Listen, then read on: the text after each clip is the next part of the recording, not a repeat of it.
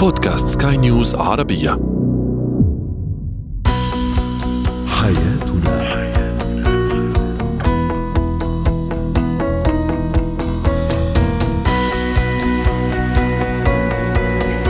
مستمعينا الكرام، أهلا بكم معنا إلى حياتنا، فضاءكم اليومي الذي يعنى بشؤون الأسرة وباقي الشؤون الحياتية الأخرى، والذي يمكنكم الاستماع إليه عبر منصة سكاي نيوز أرابيا دوت كوم سلاش بودكاست وباقي منصات سكاي نيوز عربية الأخرى. معي أنا أماد شاب. نتحدث اليوم عن الشريك المهووس بمتابعة الأخبار والبرامج السياسية، أيضا أهمية حديث الأطفال مع ألعابهم، وأخيرا اتكات الأصدقاء. وهي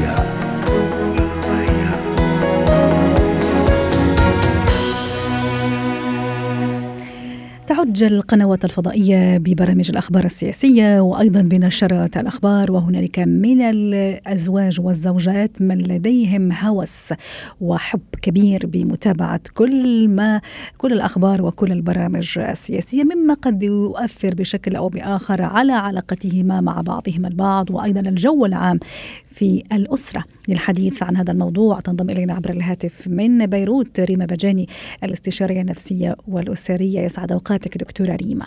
في البداية أكيد هواياتنا وميولنا تعكس شخصيتنا، ليس كذلك؟ إذا ما تحدثنا عن الشريك سواء زوج أو زوجة المهووس، أقول مهوس لأنه يقضي أو تقضي كل الأوقات أوقات ساعات النهار أمام شاشة التلفزيون، لا لشيء إلا لمتابعة الأخبار والبرامج السياسية وما تحمله طبعا هذه البرامج أو الأخبار من حين صبغة فيها كثير من السلبية إذا إذا بدك يعني. صحيح. أول شيء مرحبا للجميع. أهلا وسهلا. أنا نتحدث عن شخصية هذا هذا الشريك دكتورة ريما. هل هي شخصية جادة مثلا حتى تفضل هذا النوع مثلا من البرامج أو من الأخبار؟ ثم سنتحدث عن كيفية التعامل معها. صحيح. مشان هيك سريعا يمكن بداية بدنا نقول انه اليوم هيدي المشكلة فينا نقسمها على مستويين، مستوى الشخص رح نبلش فيه ومستوى التأثير على العلاقة الزوجية او الكابلز اللي بيكونوا عايشين مع بعض. هلا الشخصية اليوم اخذنا جانب واحد اللي هو هيدا الشخص اللي متعلق بالاخبار، لانه يعني نحن بنعرف كتير امور فيها تأثر على الحياة الزوجية يلي هي عدم المشاركة بال بالاكتيفيتيز او بال بالهوبيز الاشياء نشاطات هوايات، لو نشاطات الهوايات، وخاصة خلال يمكن النهار ما عندهم كتير وقت، يمكن الواحد بشغله أكتر خلال السهرة أو أيام العطل. مشان هيك إذا عم ندور بس على الأخبار سألتينا بالآخر إذا هو عنده هيدي الشخصية الجدية. مم. لا مش على طول، وبالعكس أنا بقول مش الإنسان اللي بحب يكون مطلع وعنده كل المعلومات الأساسية، وهذا الإنسان بقضي كل وقته عم يتابع الأخبار إن كان على السوشيال ميديا أو على التلفزيون أو وين ما كان. هذا أصلاً كهون أصلاً في هذه الشخصية. أول شيء أكيد نكون دايقين في هذا الشخص اللي عباله يكون هو مطلع على الأمور ببلده بالعالم هون كمان، يعني هذا الموضوع كتير واسع نصير نشعبه. خلينا نختصره بكلمتين.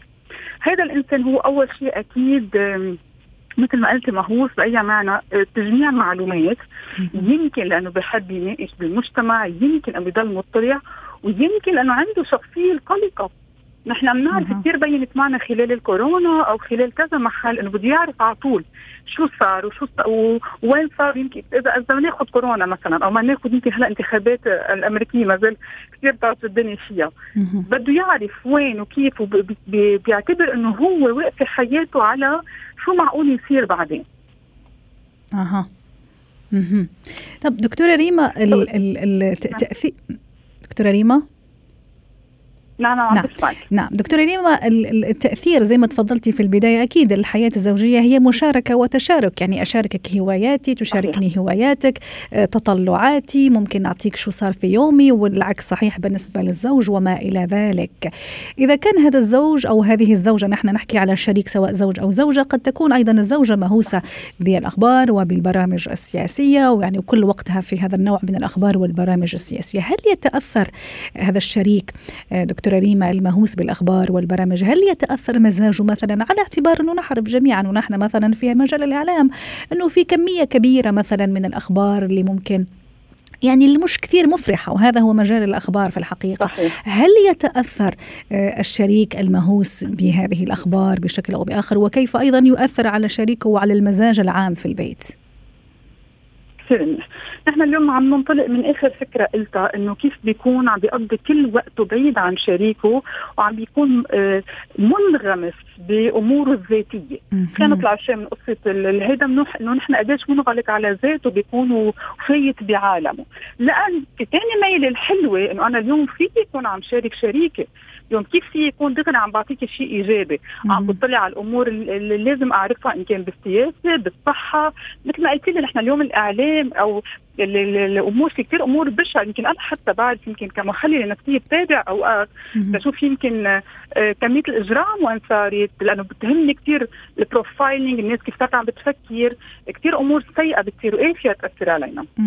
فإذا من منطلق المشاركة حين نكون نحن عم نحضر، يعني نكون عم نحضر سوا، عم نناقش سوا، لو الشريك ما كتير بحب بس هون أعرف حط لمت، لأنه أكيد أول شيء على مستوى العلاقة الشخصية والزوجية كتير بتأثر في في بصير في بعض انغلاق إكسترا، بس حتى كمان على شخصه مثل ما قلنا بصير في قلق، بصير في انطواء على ذاته يلي بتأثر كمان بطريقة مباشرة على العلاقة. يعني بصير شوي يتخلق، بصير مش قادر يحكم للشريك حده، ما بقى يقدر يحكي، كتير أمور فيها تأثر على العلاقة كمان.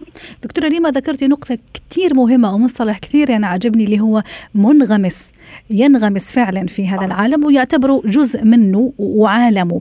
فتصوري مثلا أنا كشريكة أو شريك إذا اقتحمت هذا العالم وهذا هذا المجال ممكن راح يعتبره تعدي عليه، يمكن راح يعتبره أنا تعديت على خصوصية من خصوصياته، أو حاول أني أنتقده مثلا في أحب شيء لإله. كيف أتعامل دكتورة ريما؟ هل ممكن أني أخفف مثلا هذا الجرعة، ولا أشاركه أو أشاركها هذا الاهتمام، لكن ممكن أنا يعني بشكل غير مباشر أنا التي أدير هذه الدفعة؟ أعطيني كذا تكنيكس ممكن ما راح أزعل هذا الشريك، خليه يشوف برامجه أو خليها تشوف برامجها المفضلة، لكن في نفس الوقت أسحبه من يعني من من, من فترة الأخرى أسحبه لعالمي. صحيح. خلينا نبلش شوي بأهم أسس العلاقة الزوجية. مم. أول وحدة هي التواصل، communication. أنا كلمة تواصل كتير بحبها بالعربي، لأنه تواصل فيه تواصل بالحكي، فيه تواصل بالنظرة، بحركات جسمي، بالبادي لانجوج، كون عم وصل مسج. من هون رح جاوبك على هذا السؤال. من تاني ميل الشريك ما لازم يكون أبدا عنده انتقاد أو judgment، عطول أنت هيك، عطول هيك، ليه بتضل هيك، يعني أبدا هو شغل تاني. إذا راحتي معني سمحيني، في بعض مثلا ممكن الزوج يكون يتابع مثلا برامج برامجه المفضلة، ممكن حتى ينسى وقت العشاء، إنه في وقت عشاء لازم يجي يتعشى، أو ممكن هي الزوجة إذا مرأت من حد التلفزيون ممكن تسمع صراخ معين مثلا لأنه قطعت عنه حبل أفكاره أو متابعته لهذا البرنامج السياسي. صحيح. فإذا فنرجع نحن على النقطة الأساسية، اليوم الحوار إذا موجود أكيد ما, لح... ما لازم تروح تقطشه مثل ما نقولها نحن، أنا هو قاعد منغمس بهذا الموضوع. اليوم بده يكون عنده أو عنده مثل ما قلنا موجود عند الاثنين. أول شيء ما يكون في كريتيك مثل ما قلنا، ما في انتقاد لأنه هون أكيد رح ينغلق بعد أكتر على ذاته.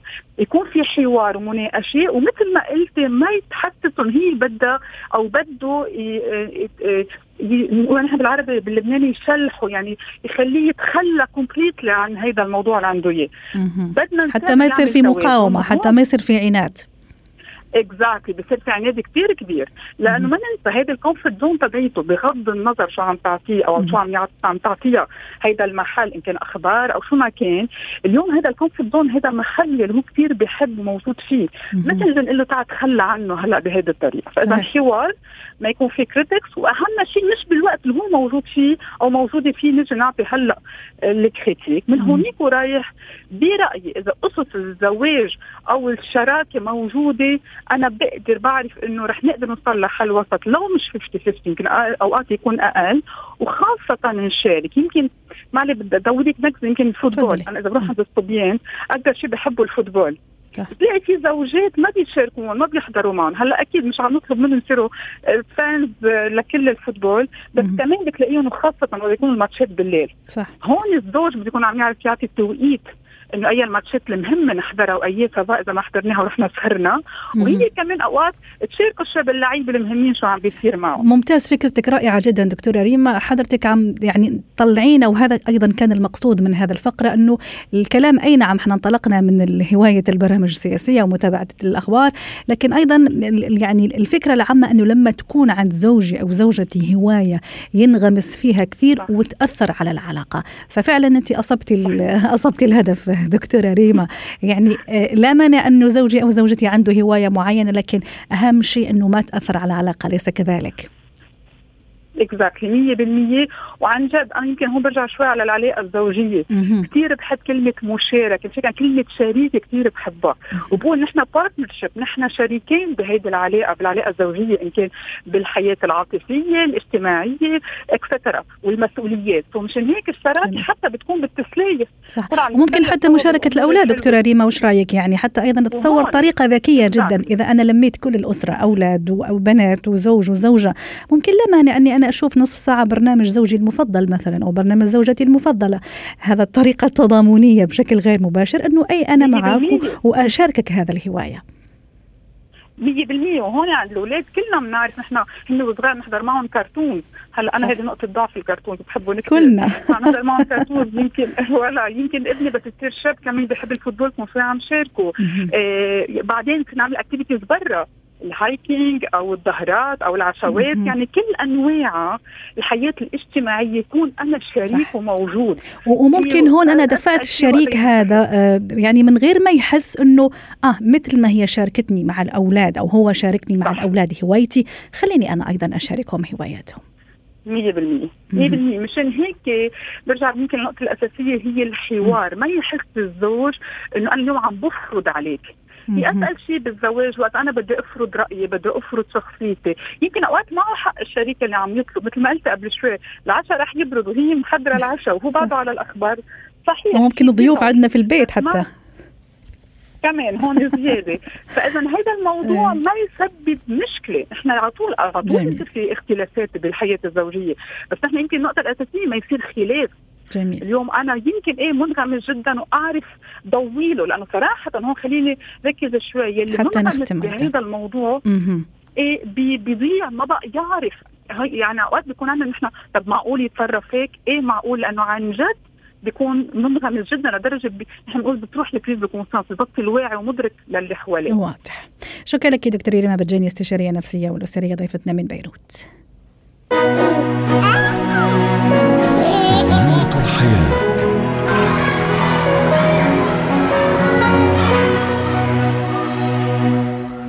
اليوم في زينة الحياة سنتحدث عن حديث أو تحدث الأطفال مع ألعابهم. للحديث عن هذا الموضوع تنضم إلينا عبر الهاتف هبة شركس، الخبيرة التربوية. يسعد أوقاتك أستاذة هبة. أكيد التخيل هو يعتبر مصدر فرح وجمال بالنسبة للطفل، فما بالك إذا كان هذا الخيال ينسج مع ألعاب أو مع ألعاب. هذه المسرحية الخيالية في الحقيقة هي جزء من خيال الطفل. ما هي فائدة، أو أكيد كأم أو أب إلا ما نشوف أولادنا ممكن يلعبوا أو يلعبوا هم عم يلعبوا مع الألعاب، إلا ما راح يحكوا معاهم، ممكن مع الدمية تبعها، ممكن مع ال ال ال ممكن حتى تحكي في التليفون، ممكن تعمل حالها تحكي مع شخص معين، مع جدتها مع جدها وما إلى ذلك. ما هي أهمية وفوائد حديث الأطفال وتحدث الأطفال مع ألعابهم؟ في البداية حابة أقول إن اللعب هو بروبة الحياة.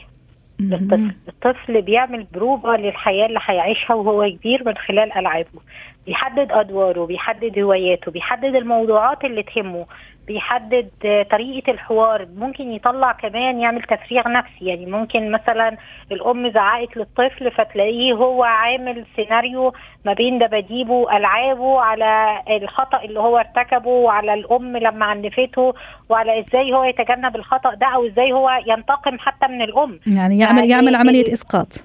يقدر يعمل عمليات إسقاط ويقدر من خلال الألعاب يعمل تنفيس وتفريغ نفسي. يعني دي حتى إحنا بنستخدمها كوسيلة من وسائل التفريغ النفسي للأطفال، إن إحنا بنديهم ألعاب وبنبدأ نقول لهم اعملوا سيناريوز ما بين الألعاب وبعضها، تخيل مشهد معين وكمل عليه علشان أقدر، لأن طفل ما ينفعش أقول له احكي اللي يخطر على بالك مثلا في عملية التداعي الحر، لكن أنا بخلق له مواقف يحكي عليها اللي بيخطر على باله.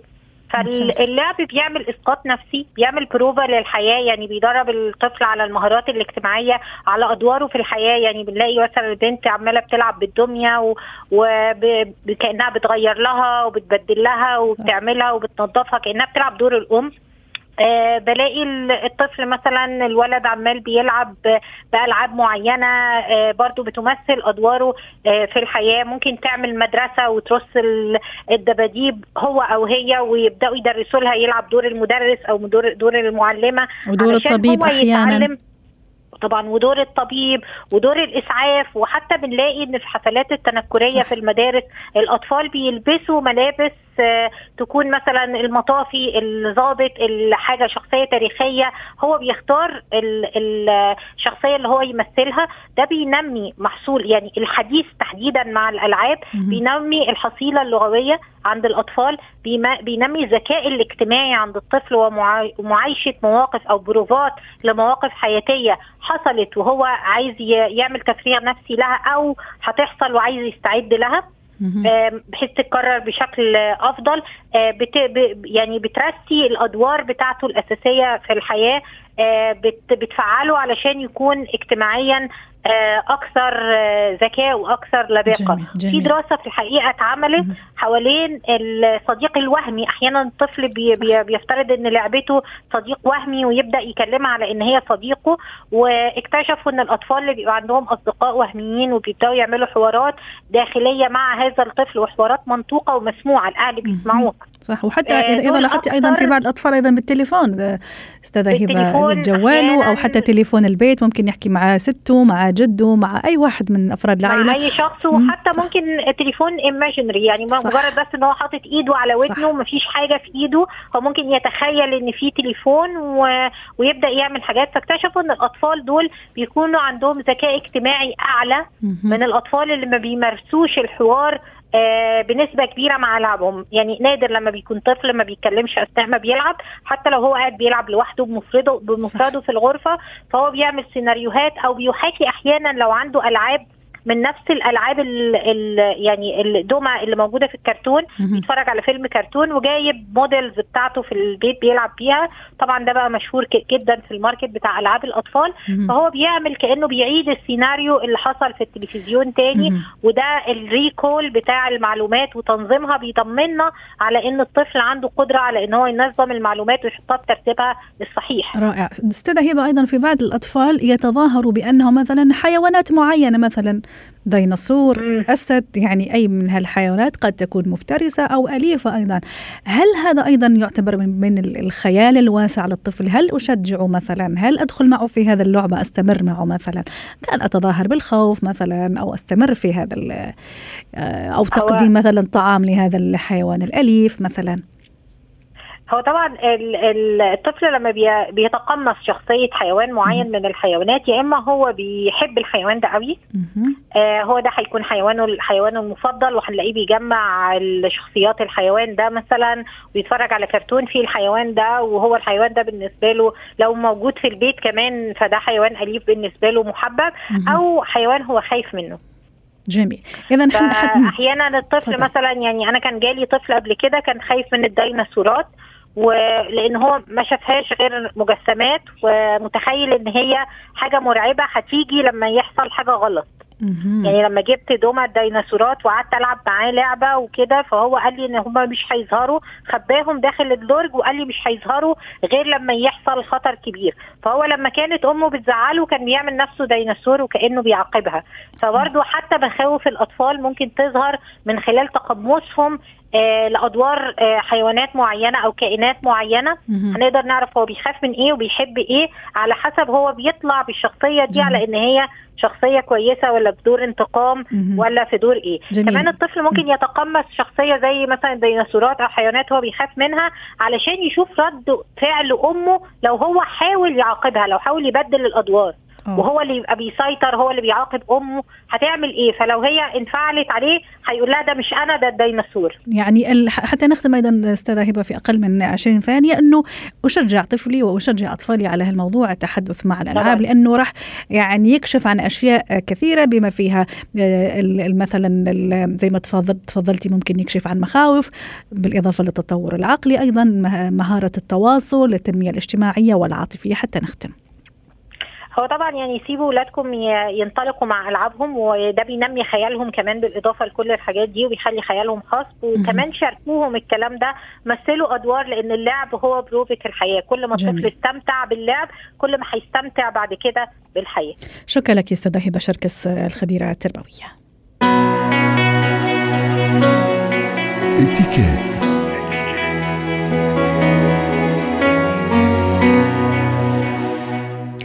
اليوم في إتيكيت نتحدث عن إتيكيت الأصدقاء. للحديث عن هذا الموضوع تنضم إلينا عبر الهاتف بلسم الخليل خبيرة الإتيكيت. يسعد أوقاتك أستاذة بلسم. أحيانا لأنه هو صديقي أو صديقتي ممكن يتخيل لي أني أمون عليها وأمون عليها، فممكن أسمح لنفسي أتعامل معها أو معها بطريقة معينة، وحتى لما تزعل أنا يعني أتفاجأ وأنصدم لماذا ممكن غضب أو غضبت مني هذا الصديق أو الصديقة.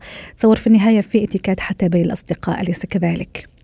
هلا اكيد نحن بالصداقه في درجات، يعني لما يكون صديق قريب لنا بنعتبر مثل ما بنقول بالدارج منمون عليه، لكن لازم نعرف شخص شخص يعني خاصيه مهمه جدا، انه الصداقه لها اصول، واهم اصولها هي خطوط عريضه. يعني انت بتعملي لها خطوط عريضه، انت تسمحي لحالك انه يقربوا لك هالقد، تسمحي يسالوك عن خصوصياتك، لانه بس انت تسمحي لهم يعني هن بدهم يسمحوا لحالهم يتخطوا الحدود. اهم حدود انه نحن نحط نصب عيوننا، نتعامل دائما مع صديقنا ضمن حدود اللياقه والادب وحسن المعامله. مفضل دائما اذا هن ما حكيوا لا نتدخل بما لا يعنينا، وما نتكلف ونتصنع، يعني ما نعمل إنه نحن كتير منحاب أو نعطي نصائح أكثر من اللزوم، لأنه يمكن يكون صداها مش كتير وقعه إيجابي. يعني جميل. أحيانا احترام المواعيد، لأنه صديقنا أو صديقتي أو صديقي ممكن أتأخر عليه عادي، رح يتفهمني ورح يعرف إنه أنا هذا طبيعي مثلا أتأخر أو عندي ظرف معين. هل هذا أيضا من الإتيكيت إني أحترم مواعيدي حتى مع أقرب الناس، حتى مع البست فريند تبعي مثلا؟ المواعيد هي من أساس أصول اللياقة وحسن التصرف، يعني مع حتى إذا كان الصديق يعني صديق جدا أو صديقة، حتى مع الأهل، حتى مع مم. الأولاد. لما جميل. أنت تحترمي حالك ومواعيدك بتكون عم تحترمي نفسك وتفرضي احترامك على الآخرين. مم. ما لا تريدينه غيرك يتصرف معك أنت ما تعمليه، so automatically الوقت كتير مهم. يعني اتفقتوا على توقيت معين، منقول في ظروف معينة أكتر من عشر دقايق غير مسموح، وخصوصا بالدعوات غدا عشاء إلى آخره. يعني أكيد لا أكيد مم. لا آه أيضا أستاذة بلسم، موضوع الأسرار، احنا من يومين عملنا الصديق الذي لا يحتفظ بالسر. أيضا هل من الإتيكيت ومن آداب الصداقة أني أحتفظ بسر صديقي آه اللي أتمنى عليه؟ هي من أصولها للإتيكيت. يعني نحن لما نعلم، وأنا صراحة عندي فصل بكتابي الإتيكيت لجميع الفصول، عدم الإفشاء بالأسرار، عدم خيانة الأمانة، عدم النميمة بداعي الفراغ، يعني أمرار زلة لسان، يعني بنكون فاضيين أشغال للستات وزلة لسان أو هيك عم نتسلى، بيصير في تبادل لمعلومات سرية. هيدي شغلة من الأساسيات اللي لازم نبتعد عنها. وعلى سيرة أنه عم نتسلى، أحيانا لأنه صديقتي جدا مقربة فتعرفني وأنا أعرفها، ممكن أحيانا أفقد شوية السيطرة على نفسي، ممكن خاصة قدام الناس يعني أحكي أتعامل معها أو معها بطريقة وكأني هو أنا بيني وبينه أو بيني وبينها فقط، ناسية أنه لا، في ناس ولازم الاحترام. يعني الاحترام واجب مع الأصدقاء ومع الجميع، وهيدي الحدود يعني المساحات الخاصة بين الشخص البيرسونال سبيس بنسميها، انه نحن ما نتعدى على خصوصيه الاخرين ونبين لانه بنعرفهم من عشر سنين او هن مقربين او مخبريننا اسرارهم انه نتصرف بشكل خاطئ ابدا. والغ... والاعتراف بالخطا فضيله اكيد جميل. يعني اذا صدر منا هالشيء ومش بقصدنا الاعتذار واجب بطريقه لايقه اكيد. حتى نختم ايضا استاذه بلسم، الحفاظ على التواصل احيانا، ولانه صديقي جدا او صديقتي مقربه جدا لازم تكلمني كل يوم، واذا ما كلمتني ممكن الوم وممكن مدري ايش وممكن ازعل ايضا. هل واسالها مثلا لماذا ما كلمتي واو واو، هل ايضا من قواعد الاتيكيت واداب هذا اني احترم ايضا الخصوصيه واحافظ على التواصل لكن بالمعنى او بالشكل المطلوب والمعقول، يعني حتى نختم. صار تحت العتاب، والعتاب وليس من الأصول. نحن بنقول العتاب على قد المحبة، لكن كل شيء زاد بالمعنى نقص. يعني حلو دايما نطمئن، لكن افترضي انت بعتي رسالة والشخص الثاني مشغول ومرد، مش تعملي له موشح انه ليش ما رد وما خبرتيني اخبار اليوم، وهي العملية مش بالتواصل اليومي وبالكثرة، هي بالنوعية مش بالكثرة. وحلو لأنها صديقتي جدا أيضا أو صديق مقرب جدا، ممكن ألومه لأنه ما قال لي على شيء خاص ليه مثلا، عن خطبته، عن زواجها، عن ارتباط، عن عمل معين. هل أيضا من الاتيكيت أني لا لا ألزمها حتى إذا كانت صديقتي؟ إذا أشياء عامة يعني بتشاركيها مع الآخرين، المقرب أولى بالمعروف إن أنت تخبريه، وخصوصا بأمور الأفراح، الأحزان، تغيير وظيفي إلى آخره. لكن بالنسبة للأسرار هدول بتبقى بطبقات الصداقة، يعني بقلب الصداقة في طبقات، في ناس بتقدر تقولي لهم شيء وفي ناس ما بت... ما بتخبيهم احتراما لشيء ما. يعني بيكون في إلها من الأساس مثل ما قلنا خطوط العريضة لها. الصداقة. شكرا لك بلسم الخليل خبيرة الاتيكيت. حياتنا